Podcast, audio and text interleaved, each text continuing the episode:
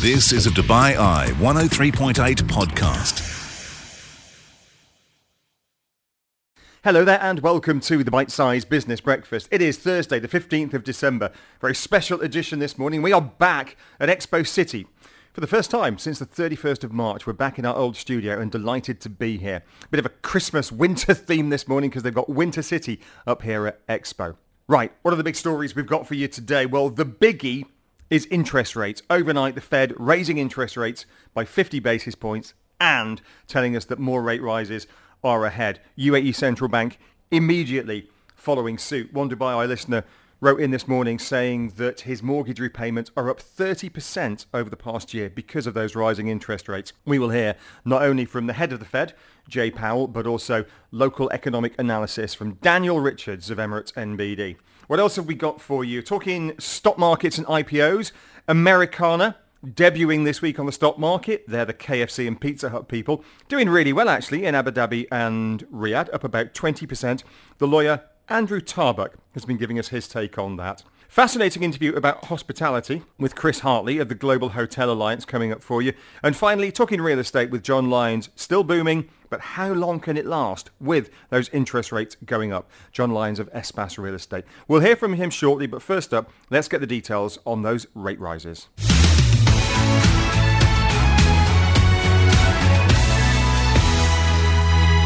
festive cheer uh, of the festive elf and winter city to the not so festive cheer of Jay Powell. Ugh, more interest rate hikes overnight. We just got the take of Dan Richards from Emirates NBD, but let's hear from the man himself now, the head of the Fed, Jay Powell. The 50 basis points was widely expected. What people were waiting to hear was his commentary, and his press conference lasted about an hour. So last night, picture the scene, 11 o'clock, uh, 11.30, I'm sitting on the sofa, Morocco, France on the TV, and my, and my laptop, watching the press conference with Jay Powell. Um, and this is what he had to say. This is how he justified the rate rises so far this year and warned that more are to come. We continue to anticipate that ongoing increases in the target range for the federal funds rate will be appropriate in order to, to attain a stance of monetary policy that is sufficiently restrictive to return inflation to 2% over time. We are seeing the effects on demand in the most interest-sensitive se- sectors of the economy, such as housing. It will take time, however, for the full effects of monetary restraint to be realized, especially on inflation.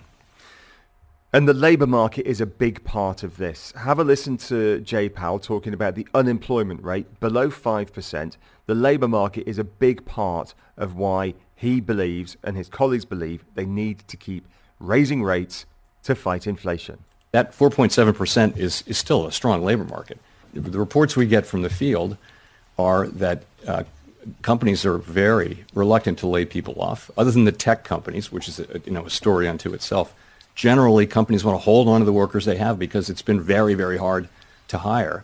So, and you've got all these vacancies out there far in excess of the number of employed people.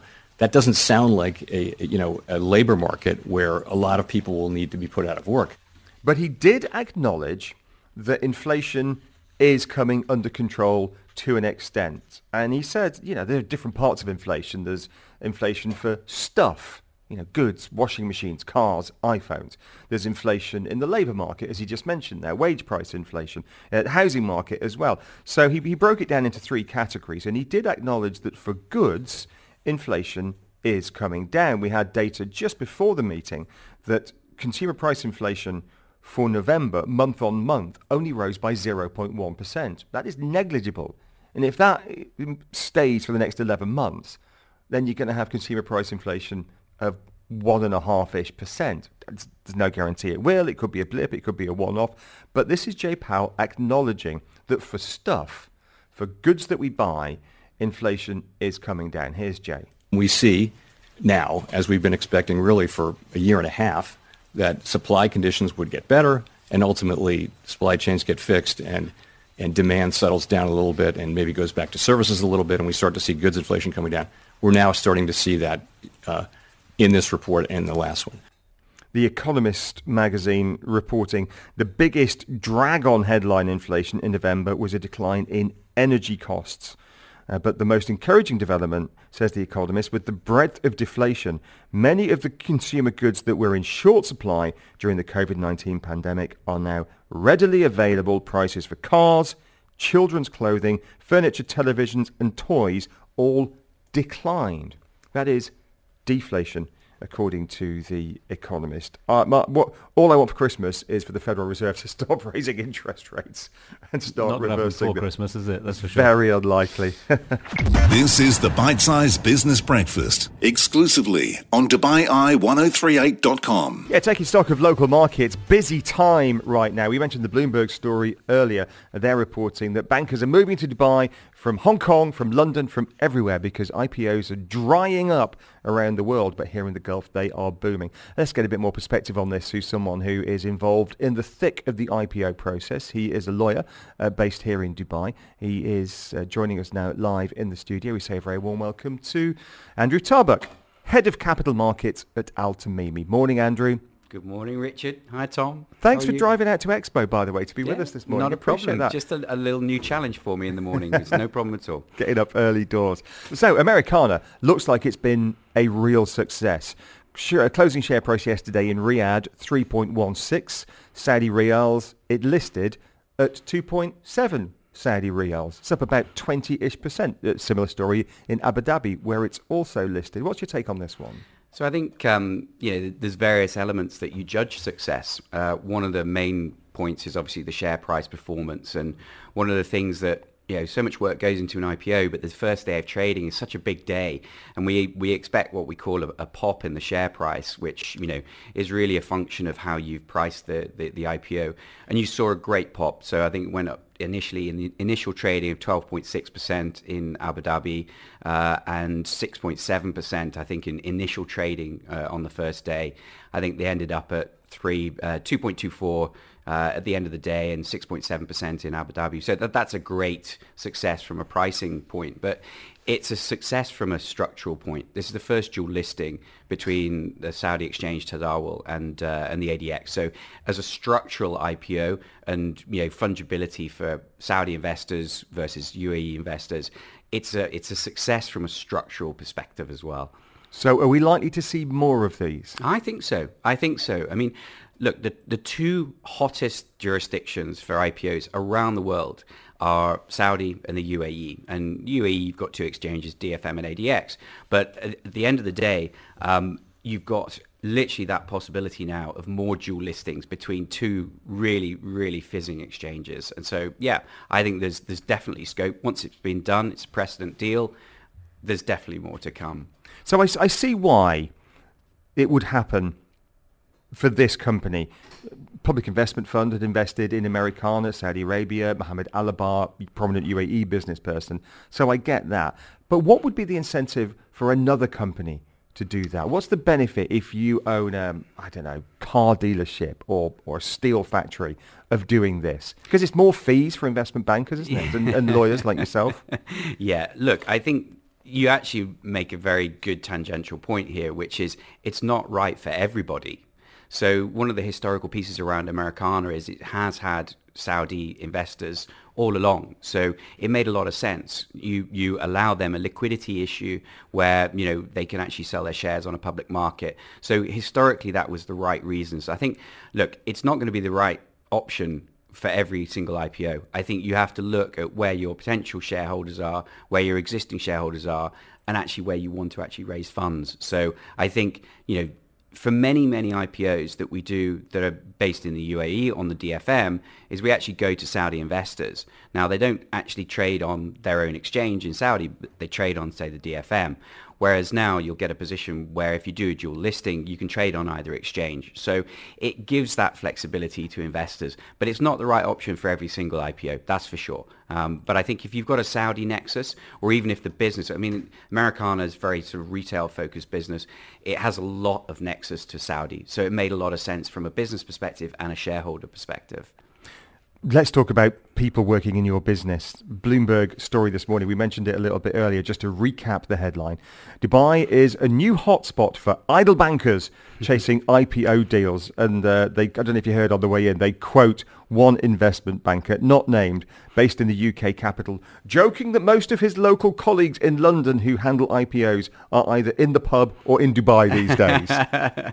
and yeah, I guess being in a pub in Dubai would be possibly better. But anyway, um, look, it's it's been a feature actually all year. Um, we saw um, a lot of bankers come in uh, around about April time this year um, from Europe, particularly, and you know the figures speak for themselves. I mean, I don't, you know, uh, I'm I'm from the UK, but I don't want to do down my my sort of home market. But London Stock Exchange raised 1.8 billion pounds all year so far.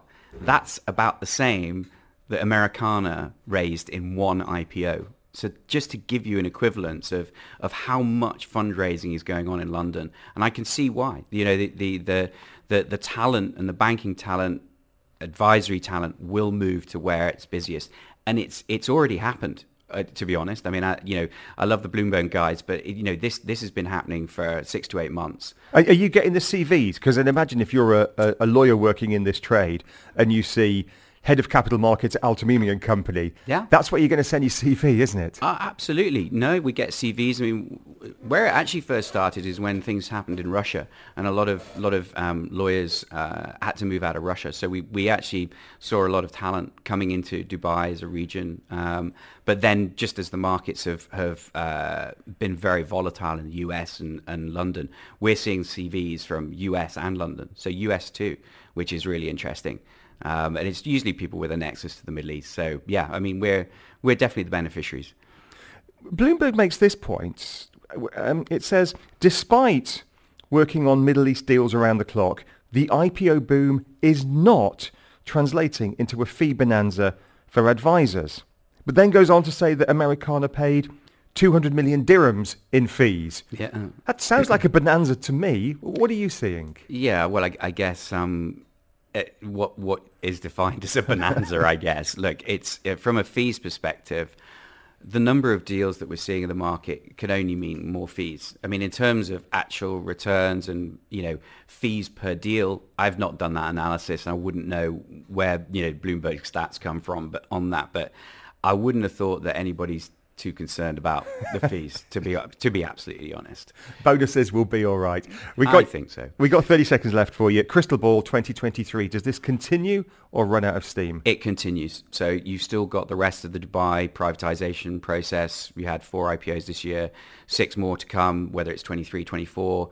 Um, ADNOC have uh, announced their gas processing um, unit. They're going to IPO. Um, so yeah, there's there's more to come. Al Ansari, I think, are in the market for for um, for early next year as well. So there's, Pri- there's, more to come. Private sector and public sector. Yeah, yeah, yeah, absolutely. Yeah. Looking forward to it. We will speak again. Andrew Tarbuck, partner and head of capital markets at Al Tamimi. But for now, thanks for joining us in our studio up at Expo City, Dubai. Thanks, Richard. Yeah, cheers, Andrew. Thank you. And uh, Happy Christmas if we don't see you before Christmas. Thank you. Happy Christmas, team. Yeah, Great getting, to see you. Getting to the festive spirit up here at Winter City. Absolutely. Catch up on the business headlines with the Bite Size Business Breakfast. Indeed you are. We've travelled out to Expo City today. Are you travelling over the festive period? What about 23 though? Have you made travel plans already? Well, if you have, you wouldn't be alone. That's according to UAE headquartered Global Hotel Alliance, or GHA, the world's largest alliance of independent hotel brands, who've identified five clear global travel trends for next year through a recent survey uh, of their GHA Discovery Loyalty Program members. Uh, joining us to talk us through those five top tips uh, is, of course, their CEO. Uh, the CEO of Global Hotel Alliance is Chris Hartley, who joins us now live on Microsoft Teams. Morning, Chris. Good morning. Thanks nice to be with you. Yeah, great. Uh, thank you so much indeed for your time this morning. And thanks also for the research. It makes for some really interesting points. I suppose the only way to do it is work through those five points. Let's start with number one, if we can. Longing for leisure with up to six trips planned. Really? Well, this was a pretty staggering uh, response, actually, and uh, much more than we expected. We've seen 2022 being the year of leisure travel. Um, superseding business travel for the first time ever, certainly in, in my recollection, and I've had quite a long career. in the hotel industry. Uh, we expected business travel to come back more strongly next year, but all our customers are saying they expect to continue to travel on leisure more than on business, up to six trips, uh, leisure trips next year against maybe only three or four business trips. So it, it really is an interesting trend, um, this desire to do more leisure travel that's continuing into 2023. It is fascinating because I thought it would sort of taper off a little bit after the initial, uh, what would you call it, revenge tourism that we saw after COVID. Yeah. But this would suggest not, and that people are planning almost as many trips as Richard Dean does in a calendar year as well. So uh, extraordinary um, finding there. As to where, um, Japan's come out as one of the surprise destinations. I know it's another surprise, really, partly because Japan's been so restricted from a travel point of view unfortunately, um, right through the pandemic and, and even this year, really. I was hoping myself to go to Japan a few weeks ago, and it was very complicated until they, they lifted the, the restrictions completely, um, but only very recently. So the fact that everyone suddenly wants to go to Japan is a little surprising. On the other hand, if you recall, before the pandemic, there'd been the Rugby World Cup, there was then the delayed Olympics. A lot of international companies um, in the hotel sector also opening up in Japan in the next two years. So there's been a lot of talk about the country. The tourism board has been very active uh, despite the travel restrictions. Regional travel, will that continue to be strong?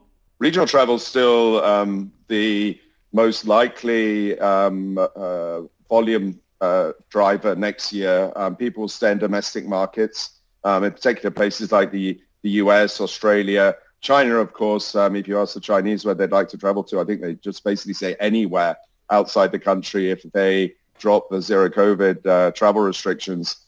Um, so I think though domestic travel remains very important, especially in terms of business travel, because we're seeing business travel still restricted by um, companies who don't want people to go too far afield. Of course, the advent of uh, uh, online technology enabling people to do meetings from, from their offices as we're doing now. So I think business travel remains subdued and remains more domestic. The other finding I like, experiences count. Explain that one. Well, it's interesting when during the pandemic we asked people what do they want to do. The initial reaction was to go far away from everywhere, and places like the Maldives were very popular.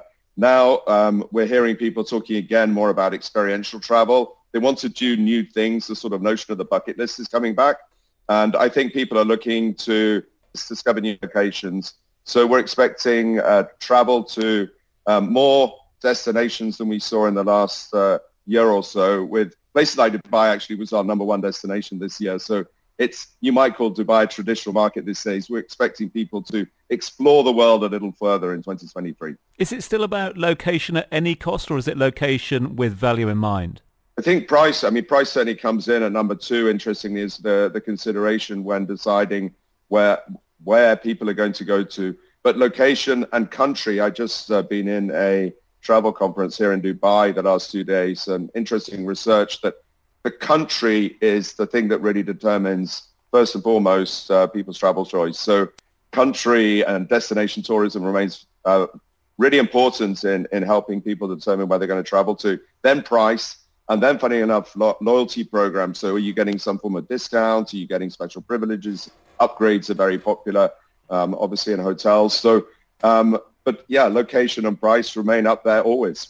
I like that idea of loyalty as well because I think maybe that's something that COVID taught us as well. If you get a good experience, um, are you going to go back and uh, redeem or hope for that experience again? Are we seeing an increase in loyalty? We're seeing a huge increase. We actually created uh, what we like to think is the world's first hospitality currency this year called Discovery Dollars. So we give up to 7% uh, back in Discovery Dollars, which are the same as the US dollar and uh, they have a real value. You can use them as a payment system in any of our hotels. You can use it on food and beverage. You can use it in spas. And we're seeing customers highlight uh, discounts and some form of cash back um, as a very important reason to choose a brand or in our case, a collection of brands. And you see all of the big brands going um, very heavily in uh, to investing in their loyalty platforms. You see that here in the region. Just look at the advertising down Zayed Road. If it's they are going to be loyal to brands that recognize them, that look after them, and give something back. Chris, going to have to leave it there. News is coming up in just a few moments' time, but thank you so much indeed for joining us this morning uh, and giving us the rundown on that latest uh, survey, those latest findings from Global Hotel Alliance, the GHA. Uh, Chris Hartley is the CEO of the aforementioned organisation. Just the highlights. This is the Bite Size Business Breakfast. John Lyons has stayed with us. He's the Managing Director of Espace Real Estate here in Dubai. John, thanks for sticking around. Thank you for having me. Let's jump into some of the questions we're getting, and there are many of them this morning. Tom, I can't see the question from Ajaz on my screen. Have you got that one? More of a statement. Uh, thanks very much indeed for them. Keep them coming 4001. Here's one saying, uh, John, the high that you keep comparing it to was exactly bubble territory, in my opinion. So, uh, to, so it's not a fair comparison. Discuss. I think it's questionable whether that was a bubble just because the property market went on a declining phase after that previous high doesn't mean to say it was a bubble. We did have dramatic changes in the region that caused the decline in the property prices during the last cycle. Um, oil price being one. Oil price went down quite quickly to about $24 a barrel and then went into negative territory. So there's always things on the horizon that can derail a market, but just because those exist doesn't mean to say the property market is in a bubble. And um, what I'm doing by comparing to that previous market high is pointing out the fact that in inflation adjusted terms, we're not anywhere near that previous high. And if property as an asset class is a good hedge against inflation, which it traditionally has been, we've seen that in many markets all over the world over history, then it should track. It should keep up with inflation. So that's where I'm drawing the comparison. We're still a long way away from the prices that we have previously seen, which I don't even regard as being bubble territory. In terms of the prices that we're paying per square foot now, I know this is something that you look at and you compare it to other markets, and it's a two-part question.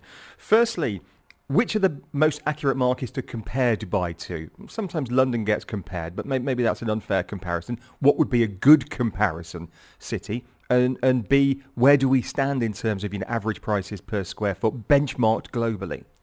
Well, I know that people don't like to compare Dubai to the more mature developed markets like London. And that's usually because when they look at London as an asset class, they think it is a safe haven for tying up your capital. But I like to look at property at the property market for what it's intended for, which is to house people, the people that live in the country. Who wants to live in this country are people that enjoy the lifestyle and enjoy the high earnings potential that the job market has to offer here. And if you look at this market in a price to earnings uh, ratio it's not an overpriced market. It's actually a very affordable market and more affordable than most of these other markets like London, like Hong Kong, Singapore, or any other community or city where you would be able to enjoy the kind of lifestyle that we enjoy here and also the type of job opportunities that we enjoy here. So I think it is okay to compare it to those big global cities.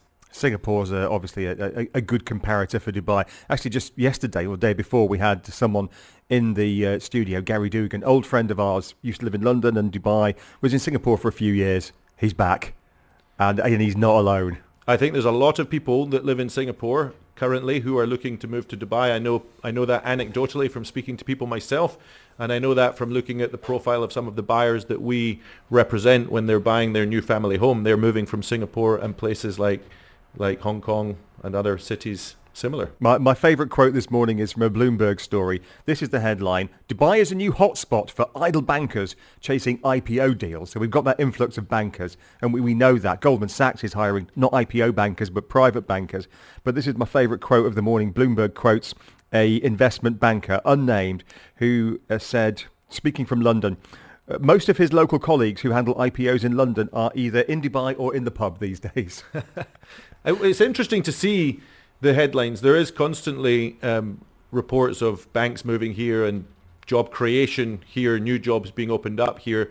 And I every time I read a headline that, like that, I think these are high-paying jobs and these people need somewhere to live and that's good for the property market. What are you seeing in your rental business of these people moving in? Because you tend not to buy the, you know, day one of moving to Dubai. You have a couple of years here, and then if you test the water, and then maybe you'll think about buying. But what are you seeing in terms of the rental market? People moving from Moscow. A lot of people have moved from Moscow or Singapore, as we mentioned. Yeah, high prices being paid in the rental market.